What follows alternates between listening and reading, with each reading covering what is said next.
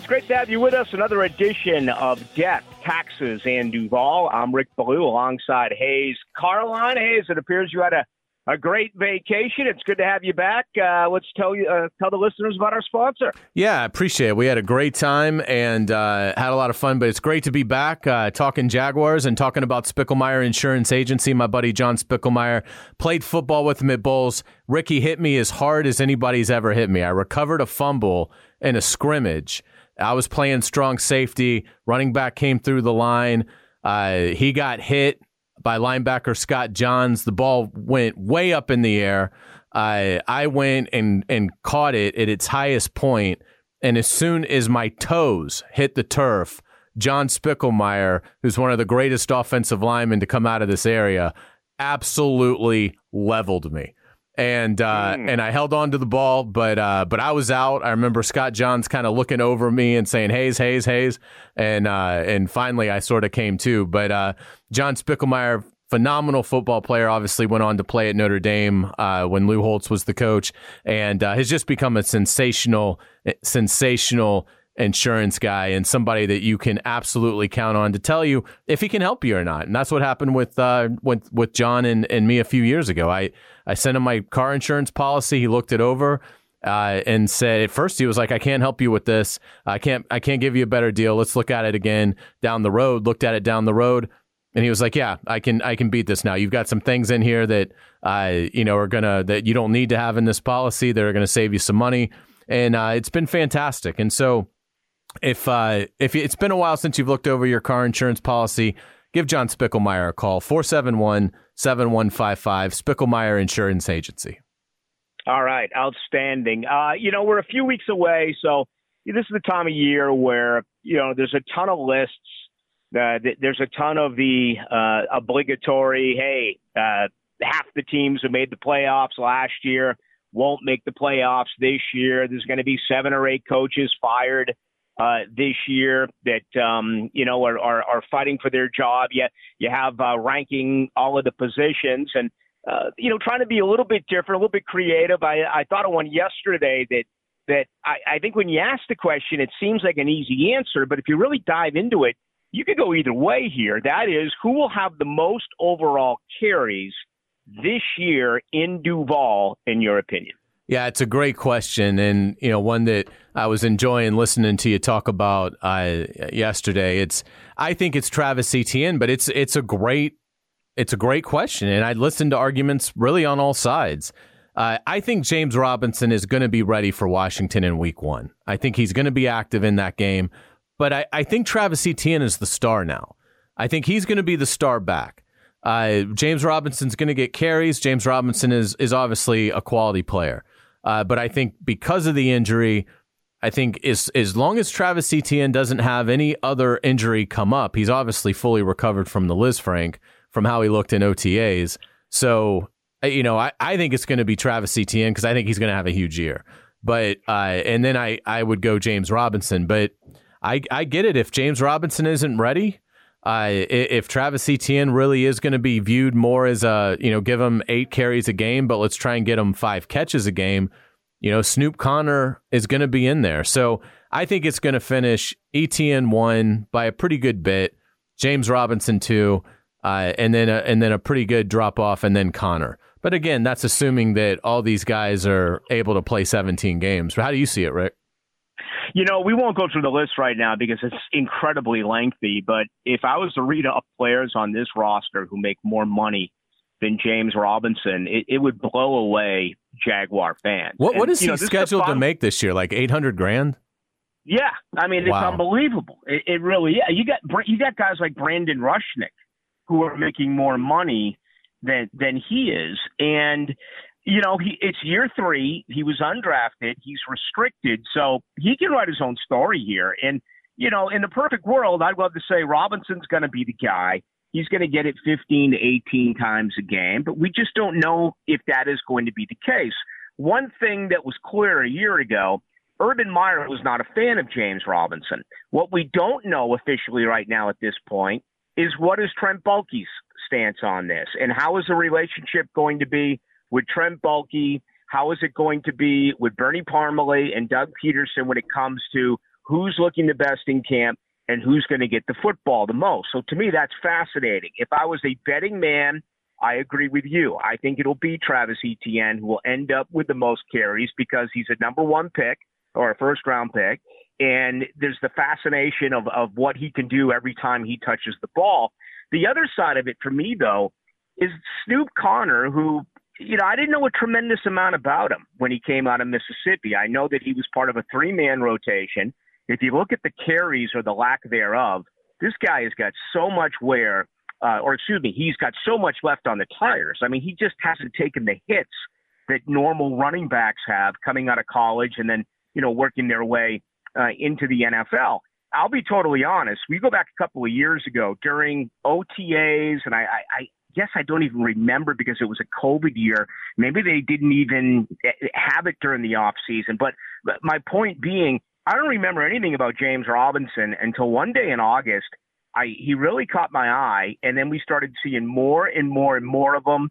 And uh, I believe that was when Rock Armstead went out with with COVID, and all of a sudden they moved Leonard Fournette, and and Rock, you know, went out and won that job. Well, a couple of years later now, I've totally noticed Snoop Conner for a couple of different reasons. Number one, they did a lot of things with him, and number two, they sent the veterans home those last three days, so we got more of a look at the young players. And I, I think Conner's got some wiggle. I think Conner's got some soft hands.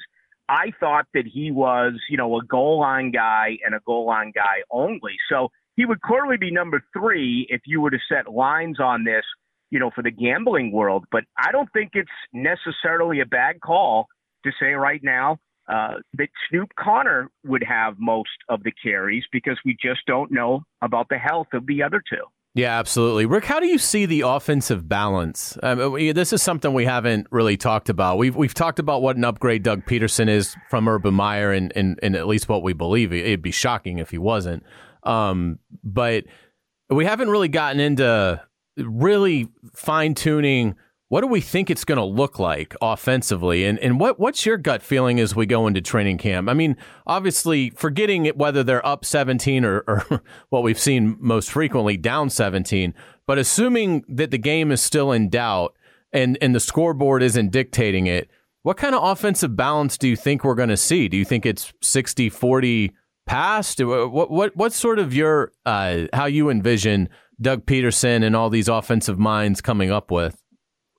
Know, it's really interesting. I, I actually this week when I when I raised the question about the backs, I, I went back and I looked at the you know near the, the five years worth of uh, of uh, offense that uh, Pederson was a part of in uh, in Philadelphia, and if you didn't know the record, you would think that this was a five, six, seven win consistently year after year team. Uh, they didn't blow you away. They had one 1,000 yard receiver, and that was a tight end in Zach Ertz.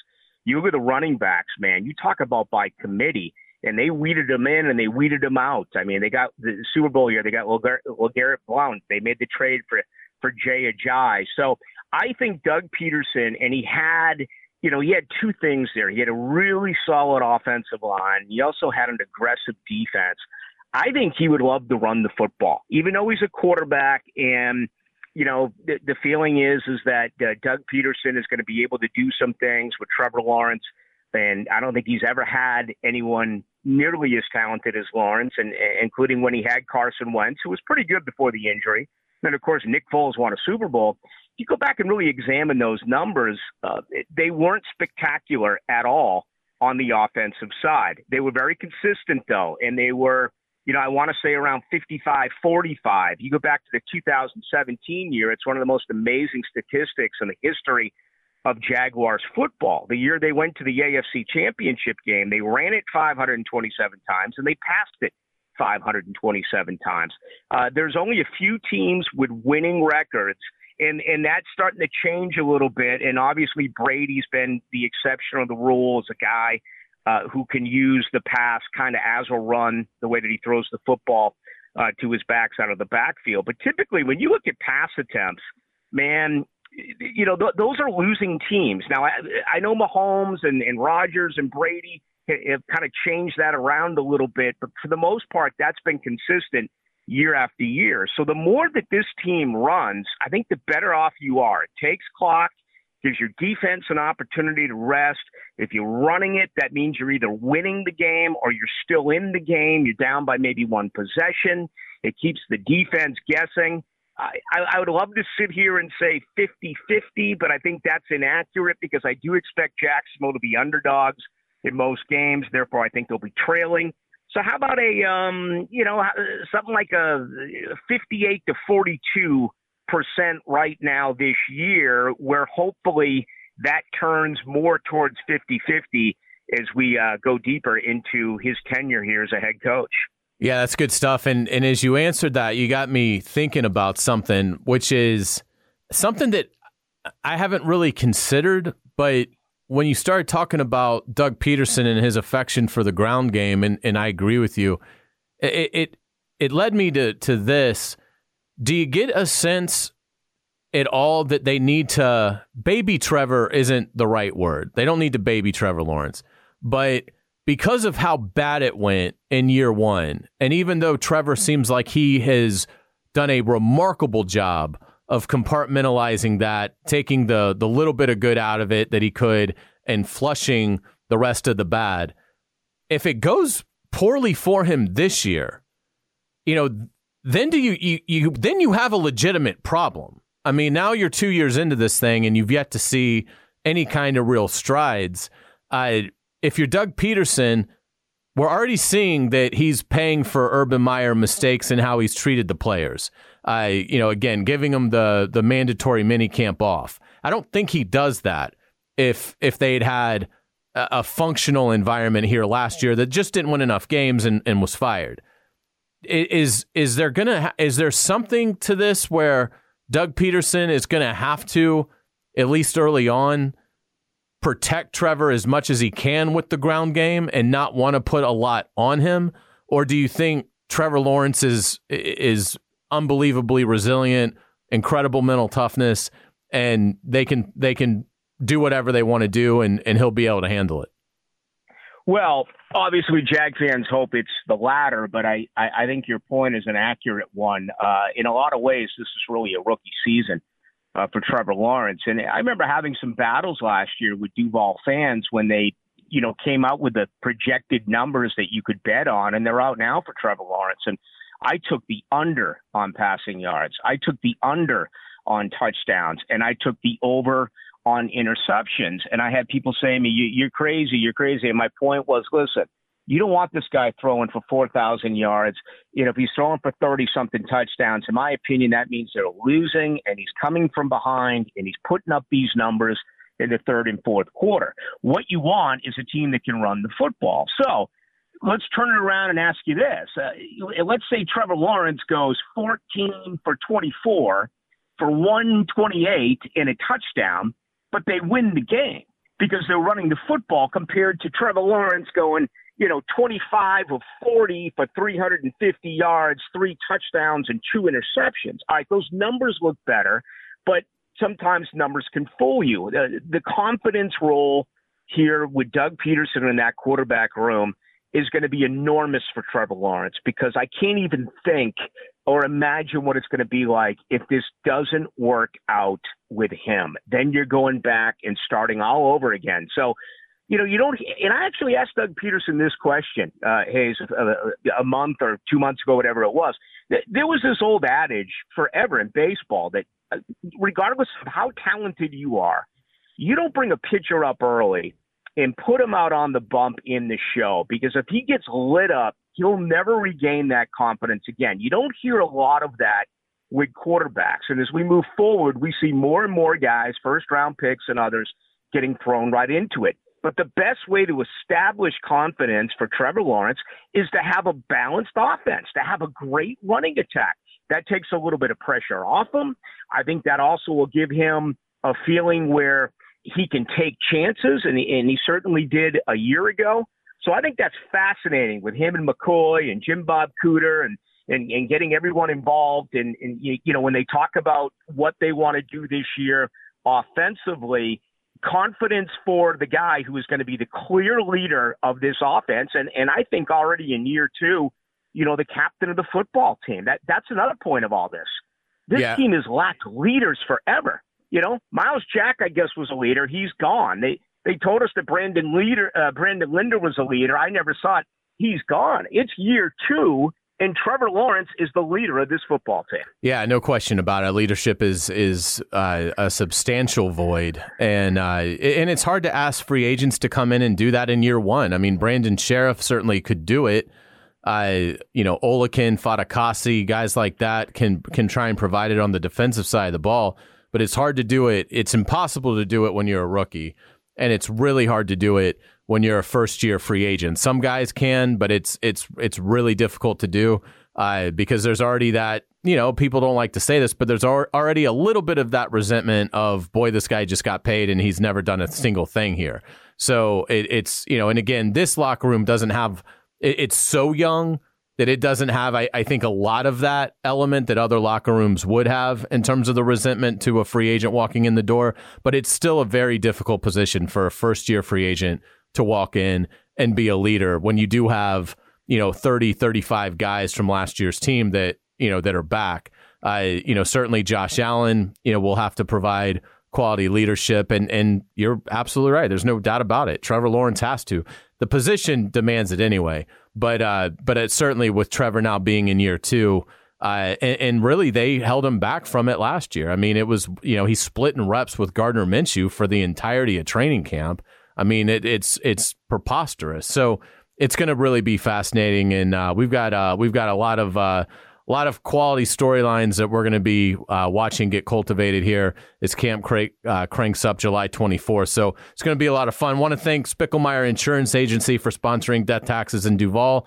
Uh, John Spicklemeyer, have him look at your car insurance policy. Look, you, you have nothing to lose. Either he's going to be able to save you money or he isn't, and he's going to tell you the, the the policy that you have is a good one, and uh, and you, you know I can't help you, and he's going to tell you that. He's like one of the most genuine, honest, just trustworthy guys that I've ever been around. You can trust John Spicklemeyer.